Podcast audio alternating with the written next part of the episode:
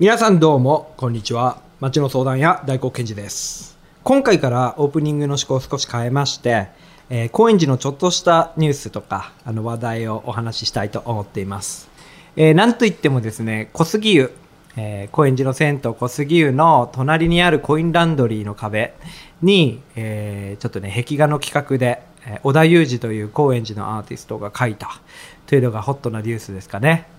小杉湯隣の会員さんや小杉湯のスタッフさんたちと一緒にどんな絵にするか考えてで作画ペインティングも一緒にやったっていう結構平和な景色でなんか最近ねなんか高円寺はますますのんびりした空気が流れ始めてるような気がしてます。そんな感じでそれでは行ってみましょうか。高円寺ハイパー井戸端ラジオ。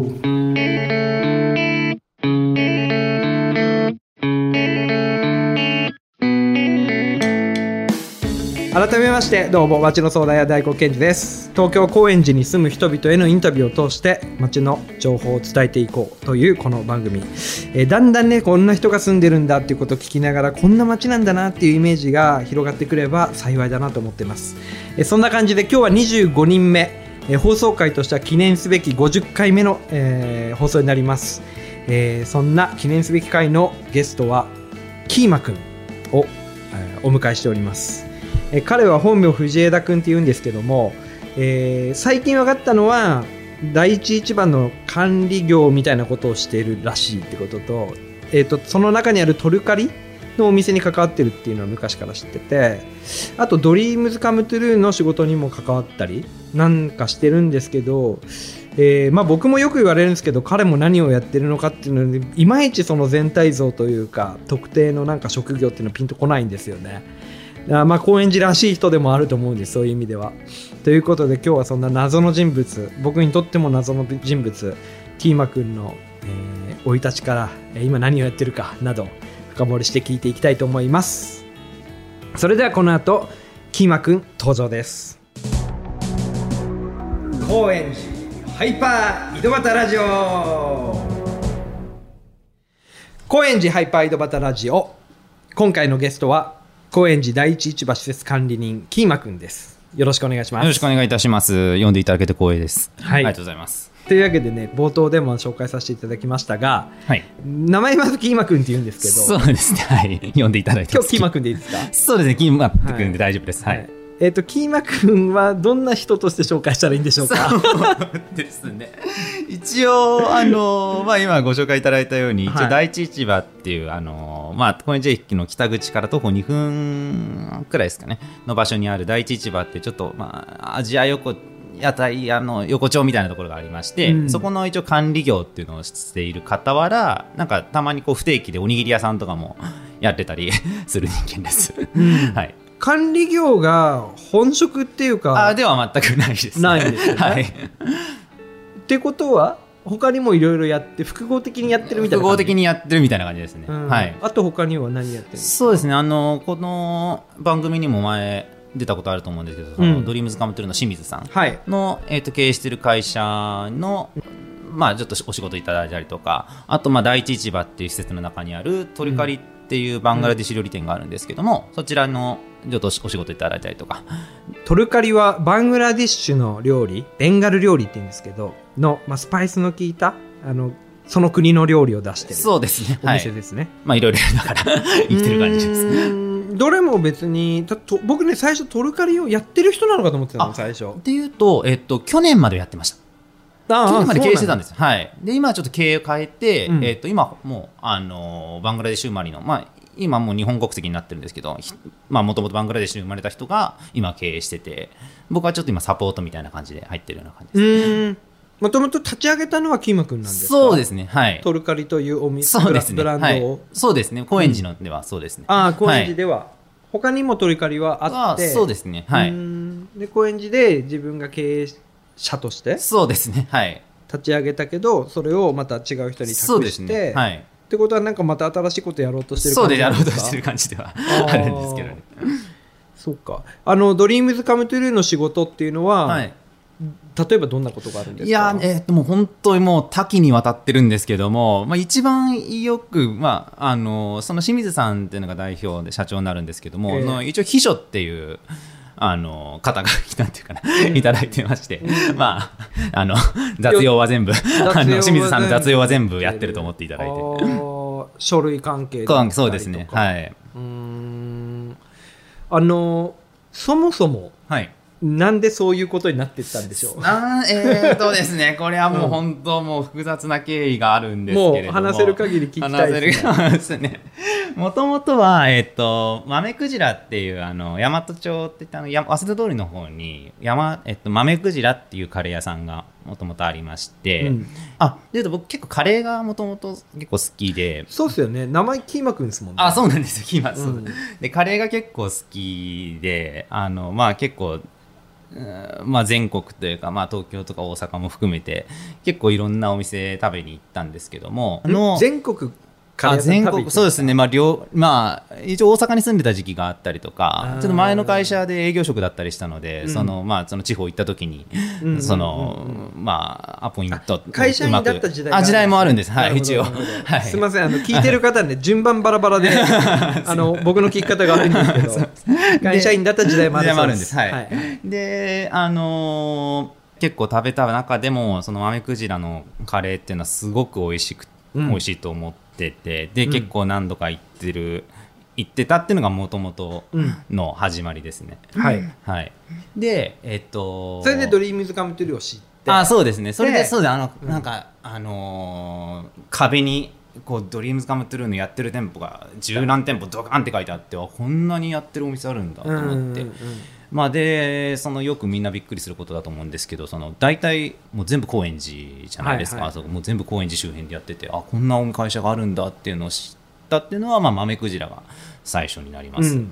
であの、まあ、ちょちょっとははしょりながらなんですけど、うん。豆クジラがちょっと従業員がいなくなってちょっと、まあ、休業するかとか閉店するかとかっていう風な話が出た時があったんですねその時に、えっとちょっと清水さんと知り合ってで、まあ、その時ちょっといろんな話があってその僕が社員としてお店をやるかとか、うんまあえー僕が個人としてやるかとか、うん。なんかいろんな選択肢があったんですけど、結局まあちょそれも結構いろいろ話し合いがあったんですけど結局最終的には僕が、まあ、個人店個人事業主としてまあうん。目くじらをやるっていう風な話に最終的に落ち着いうん。て、それが2018年の3月だったんですけども、うん。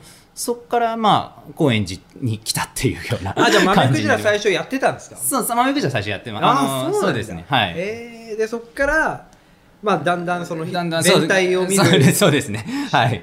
感じになってそうですね。1店舗っていうよりは。そうですね。はい。うん。トルカリをやろうってなったのはなんでなんですか？それはですね、あのもともとホエールってお店があった同じ場所にありました、ね、同じそう同じ場所にあったんですけど。の中の一番でっかいあそうですとこね。はい、そこもまた従業員がちょっといないとかなんとかで、まあ、それ一緒にそこもやってみないその物件一緒にやってみないっていうことで清水さんから誘われたのが一応第一市場との出会いっちゃ出会いなのかもしれないですね。うん。もともと結構第一市場がすもうあのあの雰囲気とか結構好きだったのでうん。あので僕あそこって結構まあ高円寺の一等地って言ったら変ですけどなるほどね。はい。ぜひそんなあそこの箱をどうにか考えてるんだけどあそうですねみたいはないところから、そうですね。こんな企画どうっていうあみたいそうですね。立ち上げて、はい。そうですね。まあ、託してそうですみたいな。ねはい。簡単に言うとそんな感じです。うー。ん。カレーが好きになって全国、まあ、営業職とはいえ回って歩く中でカレー屋さんいろいろ食べ歩いたわけですよね、はい。で魅力ってどういうところなんですか？魅力はですねやっぱ刺激だと思いますね。うん。スパイスの、うん。いろんな人がいると思うんですけど僕はそのスパイスがガチッとこう効いて脳天がこう なんだろう しびれるじゃないけど、ね。しびれるような。のカレーめちゃくちゃ脳天しびれますからね。そういうのが僕は結構もう中毒性があると思う、まあ、うんうん。僕はそれが好きであの感覚が好きでまあカレーというかスパイスとかに目覚めたって感じですね、刺激が好きで。そう刺激あの刺激が大好きですね。中毒性ありますねあれ。結構変態的 いやいやまあそう感じですね。ねじゃあまあ、インドに行ったっていうのも結構大きかったかもしれないですうん。ね。インドに1ヶ月、会社員辞めた後1ヶ月半ぐらいちょっと遊びに行った時があって、そこでまあ、さらに見す見せられたって言ったらあれですけど、なるほどね。はい、えなんか、ちょっと遡ってみていいですか、はい。一旦じゃあその高円寺とのつながりが生まれたきっかけからは聞いたんですけど、はい。もうちょっと前から行って、はい。地元はまず？地元はもともとは中野です。中野で生まれてます。沼袋で生まれてるので結構実はもう高円寺近いんですけど。ね。はい。でも全然そうそうあの高円寺にはうん。本当、変な話中野なんで隣なんですけど、うん。全然来たことなくて、はい。というのも、まあ、来たことなかったので本当にイメージでしかないんですけど、うん。まあその若者の例えばサブカルチャーだったりとか、服や古着屋さん、うん。だったりとかあと、まあ、そのお酒の居酒屋さんだったりとか結構飲んだくれの人が倒れてるイメージだったりとか、うん。そういうイメージが高円寺にあってちょっと僕は避けてましたね あんまりちょっとあんまり行かないようにあえて行かないようにしてました、今はねあのお酒がそもそもあの規制されてるかはい。らあれですけど、最近もまあ飲んだくれてるまあ倒れてる人いますよね。ではあるじゃない。だけどやっぱ地元がこの辺の人たちは、うん。本当に小学校ぐらいの時はやばかったってうん。聞くんですけど、はい。本当に結構そうですね。ぼもうであ、まあ、もう一方でその結構イケてるそのおしゃれなイメージもあってちょっと怖かったですね。それも含めて。それも含めて。なんでずっと避けて生きてきましたね。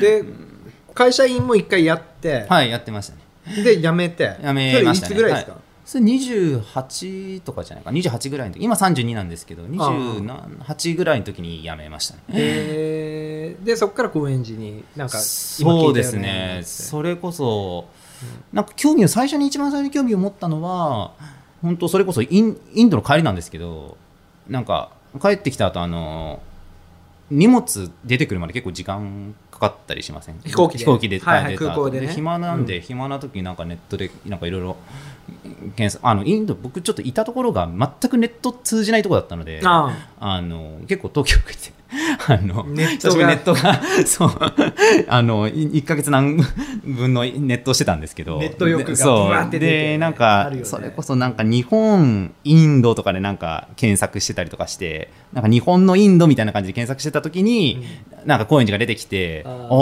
あそうなんだって思ったのは今でも覚えてますね。まあさ実際インドまあ1か月とはいえインドいてさ、はいはい日本のインドって言われてるけどインドじゃないよね。そうですね。ほとんどほとんどあお酒飲まないんでねインド全然 なんつった。らそうだよね。そもそも。インドっていう形容詞は面白いと思うんですよ、はい。あはいはい。すごいキャッチーだし。カオスっていう意味では結構そあのでも飲んだくれてるわけじゃないんですけどインドもあの高高円寺の高架下とかはすごいインドに似てるところあすっごい全く同じような景色を見たことあって、あれはインドはなんあの高円寺の夜は飲んだくれて倒れてるじゃないですか。うん。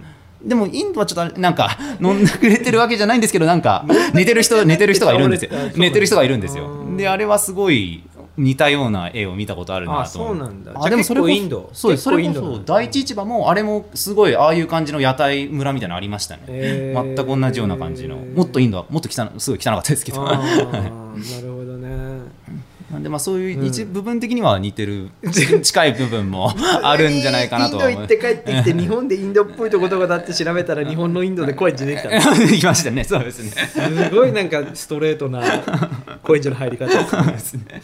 まあでもカレー屋さんが多いっていうのは結構またあの、うん。まあまあインドなことかわかんないですけど、うん。あのちょっとそう一部あるんじゃないかなと思うんですけど、うん。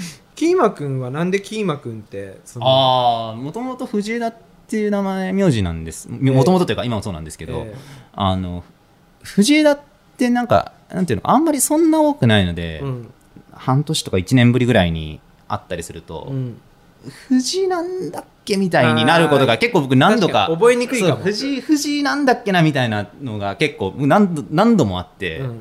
でなんで逆に枝ってあんまり藤なんとかは結構いると思うんですけど枝ってあんまりあんまりいないと思うんで、うんってことで僕はえ枝で押してるんです。枝あの LINE の名前枝枝なんでです。でもうずっとそれからもう枝くんえ枝さん枝ちゃん枝っちとか枝落ち枝押しでやってるんですけやどってた。ねそれこそあの清水さんあの 多分世界で僕のことキーマって呼んでる人多分100人ぐらいしかいないんですけどあそういないんですけどその100人ぐらい結構いるね 100, 100人ぐらい全員高円寺の人でああのそれぜほもう全員が清水さんの紹介の人たちなんですよ。でうん。僕初めて清水さんと会った時にあのまあ、清水さんが本当初め初対面の時に何て呼べばいいみたいな話になって、僕はだからえ枝って呼ばれてることが多いので、まあ、枝くん枝さんなんかそんな枝くんとかで呼んでいただけると嬉しいですみたいな話をしたんですけどあのですねドリームズカムトゥルーにはですね、うん。エザさんっていう人がいてあまあ、あの社員とかじゃないんですけど、うん。なんだあのこその清水さんのマブダチみたいな。ぱっと見、ぱっと見元締めみたいな雰囲気出してるんですよね。そうまあそのまあそれで江澤さんもいてそう江田君だと被ると。そう被るので、なんか他なんか他ないのみたいな感じになって、いや僕江田江田以外ちょっと呼ばれたこと全然ないんですよねみたいに言って、うんうんうんでなんかカレー好きとか言ってたけどなんかな何カレーが一番好きなのみたいに言われて、うんうん。一番キーマカレーが好きですみたいに言ったらじゃあもうキキーマでいいじゃんみたいな感じになって。あそういうノリだったんだ。ででもよくよく調べてみるとなんか僕その枝っていうのって結構その名前とこうビジュアルって結構イ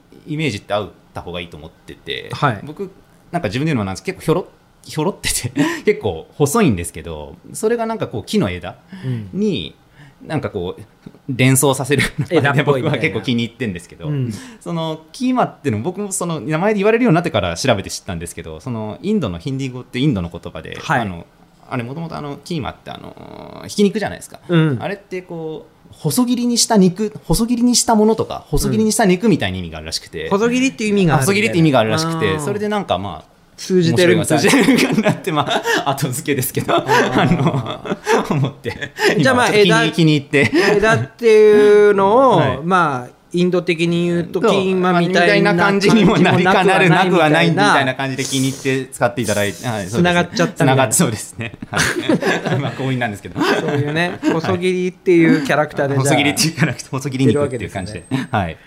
まあなんかいろいろあの聞いてきましたけどとりあえず今日キーマくんねあの黒い T シャツに黒いキャップなんですけど白地でどっちにも高円寺って漢字書いてるんですよ、そうですね。これあのーえっ、とルック商店街でうん。見かけてうん買っちゃいました。売ってるっすよね売ってるんですよ。あれもこれ着てる人見たことないんですけど。案外高円寺って観光客がそういうノリで買ったりする街 じゃないんじゃないですかね。なんか中の人が来てますよね高円寺って書いたものとかそうですね。居酒屋行くとさ高円寺っていうワードを発してる人めちゃくちゃ多い 多いですね。ま街の話してる人多いよね多いですね。すごい好きなんでしょうね、多分。というわけで、はい。えっ、と来週もう一週分 あるんで、はい。引き続き、えーフリートークに近い感じで、キーマの謎を掘っていきたいと思います、えーというわけで今回のゲストは、えー高円寺第一市場キーマくんでした。ありがとうございました。ありがとうございます。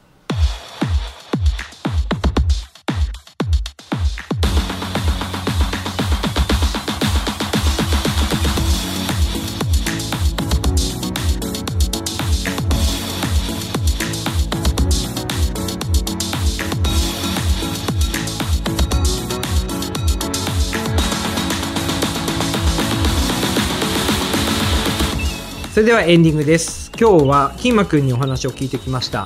今週はね第一市場での仕事の話とか第一市場の話はあんまりあの触れなかったんで来週に持っていこうと思うんですけども、えー今日聞いた話を時間軸でまとめると278の頃に仕事を辞めてインドに行って帰ってきたら高円寺と日本のインドっていうのが噛み合ってでドリカムの、えカレーと出会ってそこから高円寺にどんどん入っていって新しいお店を立ち上げたりとか、えー清水区の秘書をやったりとか。でその中に第一市場のあの施設管理人っていうのもまた出てくるんですけどね、えーそんなことをしてると。割とね感覚で生きてるのかなって気もしてきましたね。でねあの来週も触れますけど第一市場。これがね多分キーマくんとまた新しいあのプロジェクトが僕も始まっていきそうな気がするので、えーぜひあのご注目ください。えーそれからトルカリですね。バングラディッシュ。僕もねすごい好きで。めちゃくちゃ辛い料理が何品かあるんですけど僕ねあの辛いのにハマった今大好きなんですけど辛口。大辛にハマったのはねあのトルカリのカレーのおかげなんですよ。結構神秘的な体験できるんであのぜひね積極的に辛いの食べてみてください。でインターネットでカタカナ？トルカリで調べるとツイッターとかも結構充実してると思うんでぜひチェックしてみてください。そしてこのポッドキャストのツイッターもできました。高円寺ハイパー井戸端ラジオですね。まだね稼働はそこまでしてないんですけど、えーと収録の情報であったりとかそれからね多分ね動画もこれまであの撮ってきたゲストの方々の働いてる場そしてその人たちの顔が見える声も聞けるような動画を、えー作っていこうという動きもありますんでその辺 Twitter であの皆さんチェックしてみていただければと。ぜひお願いします。高円寺ハイパー井戸端ラジオ Twitter で検索ということでで番組にもあの私も出演したいです。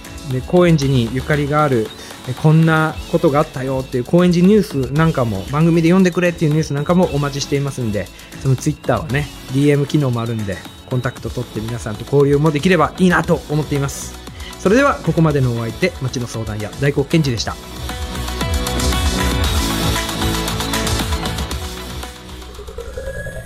まけの話。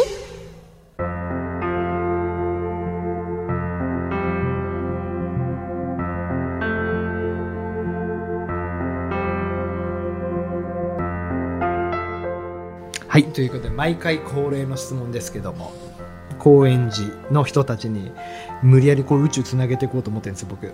でね僕は宇宙人ですって自分のことを一人称で言ってるんですけどキーマ君は宇宙人だとか宇宙って聞いた時にどんなイメージを持たれますか？そうですね。僕はなんとなく宇宙まあもうなん何の根拠もないですけど宇宙って一つじゃないような気はしてますね、うん。今我々が生きてるのはある一つのもうな何個のかあるうちの一つの宇宙の中でうん。生きてて、うん。い今我々が生きてる宇宙うん。の外側にはまた別の宇宙があってそれも一,、まあ、一つじゃないのかもしれないですけども、でまあおそらく我々が今生きてる宇宙にはまあちょっと生命は地球以外いない可能性が高いんじゃないかみたいなことは言われてると思うんですけども、うん。まあ、もしかしたらそのその宇宙人っていうかどうかわかんないですけどその、我々が生きてる宇宙の外側の宇宙うん。には生命ってもしかしたらあるかもしれないなとも思ってて、まあ、もしかしたらその科学の進歩とかなんとかで宇宙の外側にいる他の宇宙にいる何かしらの生命と何交信だったりとかコミュニケーションとかが、まあ、何億年とかわかんないですけど何千年とかわかんないですけどできるような世界がいつかあったらものすごくミス なんか面白いんじゃないかなとは思うんですけども、ね。はい。マルチバースってことマルチバースってことですね、はい。ありがとうございます、はいありがとうございます